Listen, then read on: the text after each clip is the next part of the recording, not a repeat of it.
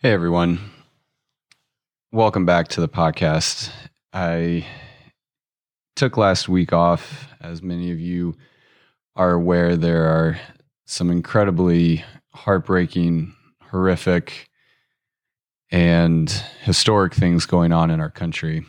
And I didn't feel that any of the content that I currently had would be appropriate for this time in which we find ourselves. And additionally, I I just quite frankly didn't have the words. I I still don't have the words. I'm daily at a loss for words and and my heart is breaking.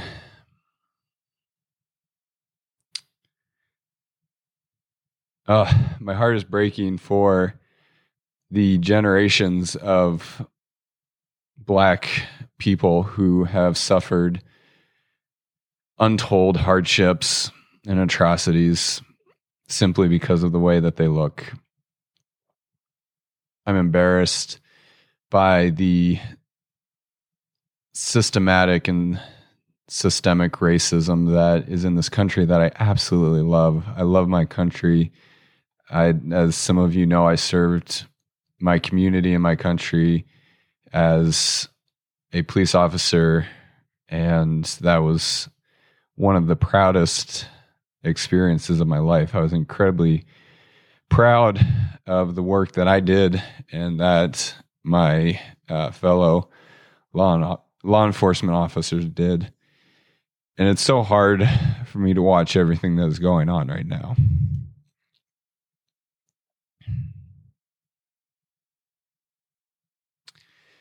I um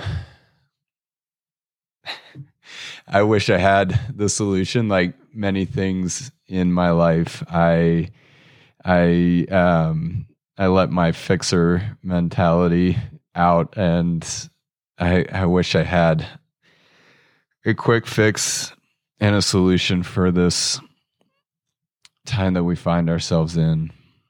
But unfortunately, like many important things, change will take time. And so, not that I have a message for you, and not that I think I am the one that should be giving this message, but the the message that I I am hearing and seeing loud and clear is this is a time for humility. This is a time for listening. This is a time to just learn, just learn from other people, learn where they're coming from, to hear them and to see them in their struggles.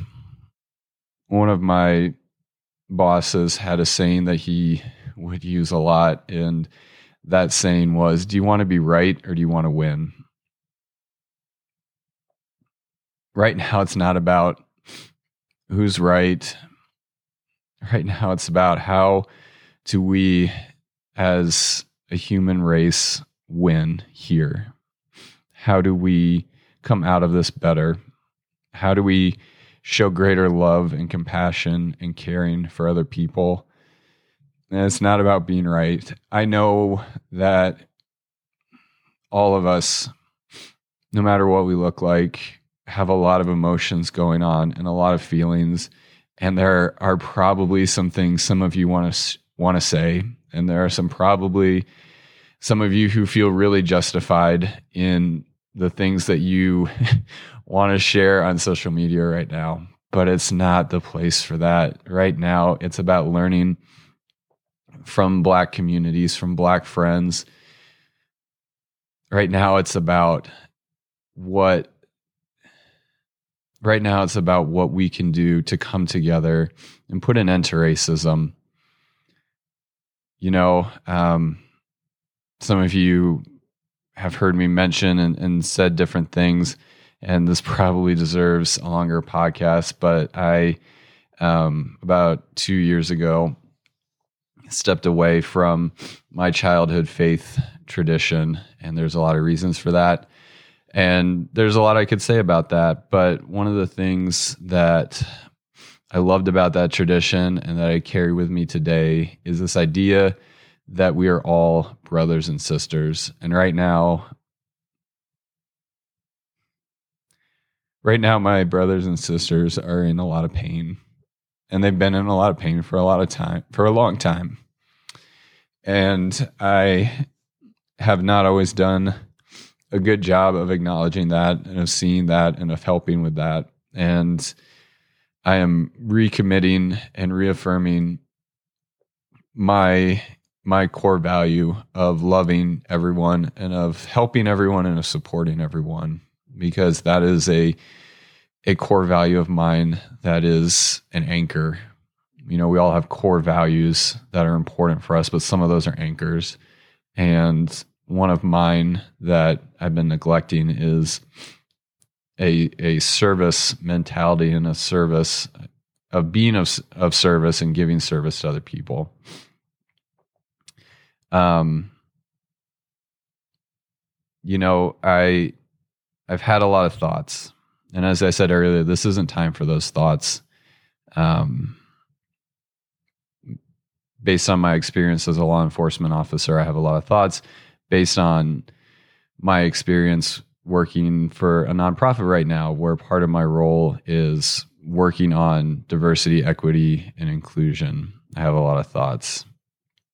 But what I'd like to do, and um, what I think is important, is to continue to listen and learn from people of color, um, and particularly um, black people at this time.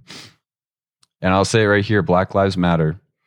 And I think we're, we're all learning, and it's been made clear that by saying Black Lives Matter, that doesn't mean that other lives don't matter. It means that at this moment in time, the black lives that are being lost are the ones that need our attention.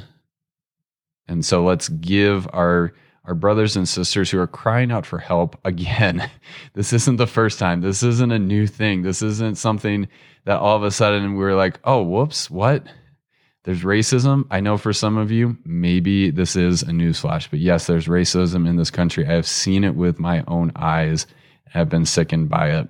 When I hear a story of a black man being stopped at a gym that he has gone into for many, many years by someone who says to him, Sorry, the reason I stopped you is because you don't look like other people here. That is appalling. That is not about the content of that man's character. That is about the color of his skin. And that doesn't matter. Doesn't matter. Guys, I am one goofy looking guy. And yet, because I am white, I am treated with respect everywhere I go. I was thinking back on uh, my three speeding tickets that I got in the last year. Yep. Yeah, I did. I got three speeding tickets in the last year. Fortunately, one was in a different state than the one that I live in. So my license is still okay. But I got three speeding tickets. And guess what was in the car every single time? Several. I'm not just one, but several firearms were in the car. I told the officers every time that they were in there, I was never asked to step out of my car. I was never treated with any kind of suspect or disrespect. And in fact, with one of them, we joked about it and we were laughing about the fact that I had a rifle in the back seat of my car. That is white privilege. That is a privilege that I am granted because of the way that I look. If that had been a black person, I hope that they would be treated with the same respect. But I think that we can all agree that based on the things that are going on in this country, that that would probably not be the case. And I hope that I am wrong. I hope that I'm wrong. All the officers, all the law enforcement officers that I have had the pleasure of working with and standing beside and knowing, I know that none of you would do anything other than treat that person with respect. But even even if there is one person who would treat someone with disrespect because of the color of their skin, that is worth addressing and that is worth fighting back against. And so that's what we need to do. Like I said, I don't have the right words. I'm not the the messenger for this. I didn't have a plan when I sat down in front of this microphone. I just had a heart that was full of sadness, and I needed to share with you all that we can do better. That I believe in the goodness and the greatness of the human spirit and our capacity for great acts of goodness. I believe in us. I believe that this is an opportunity to change the way that we do things, to change the way that we treat each other, and to change in a positive way. There's an individual that I have a lot of respect for that I I absolutely am jealous of his incredible athletic ability.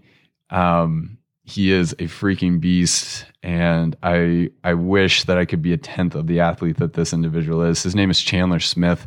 He is a uh, until recently he was a CrossFit athlete, and if you uh, want to go on a deep dive, take a look at what's going on in the CrossFit community right now. Um, Chandler Smith was an amazing athlete in the CrossFit space. He um, is a, in the Army and he's on their Army Fit team, and I'm blanking on exactly what that means, but basically he is a fitness badass um, for the Army and goes and competes in fitness competitions for the Army.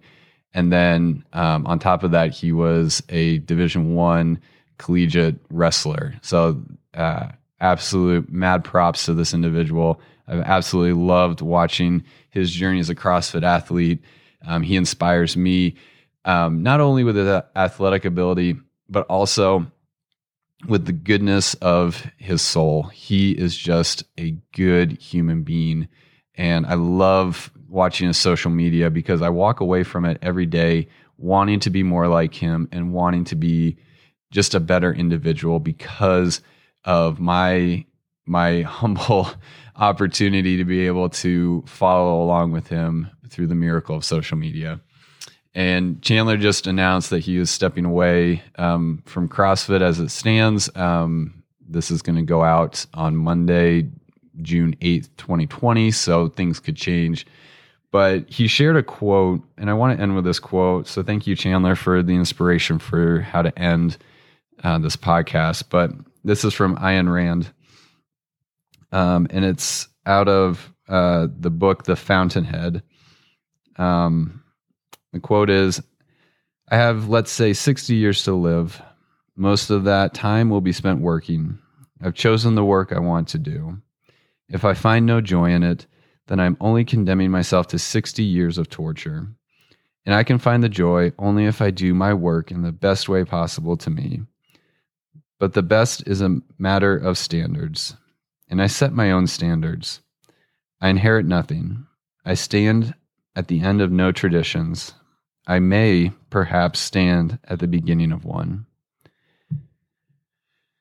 And so I submit to you, my my friends who are listening here, that we stand at the end of no tradition, but I hope that we stand at the beginning of one. I hope that we stand at the beginning of a tradition where we value people for the content of their character and not for the way that they look, because that matters so little. It matters so little. I hope that we can each start a new tradition, a tradition that rejects racism and that embraces each and every one of the people that we come in contact with as a human being as a brother or a sister or however they choose to identify themselves, and as someone that is worthy of our love and admiration for each one of us is inspiring and beautiful and and truly worth knowing. I love you guys. I appreciate so much that you tuned in to this and thank you for sitting with me as I shared my thoughts and some of the feelings and emotions that have been on my heart recently. Um, it's a beautiful rainy day here, and I couldn't ask for better company than you all.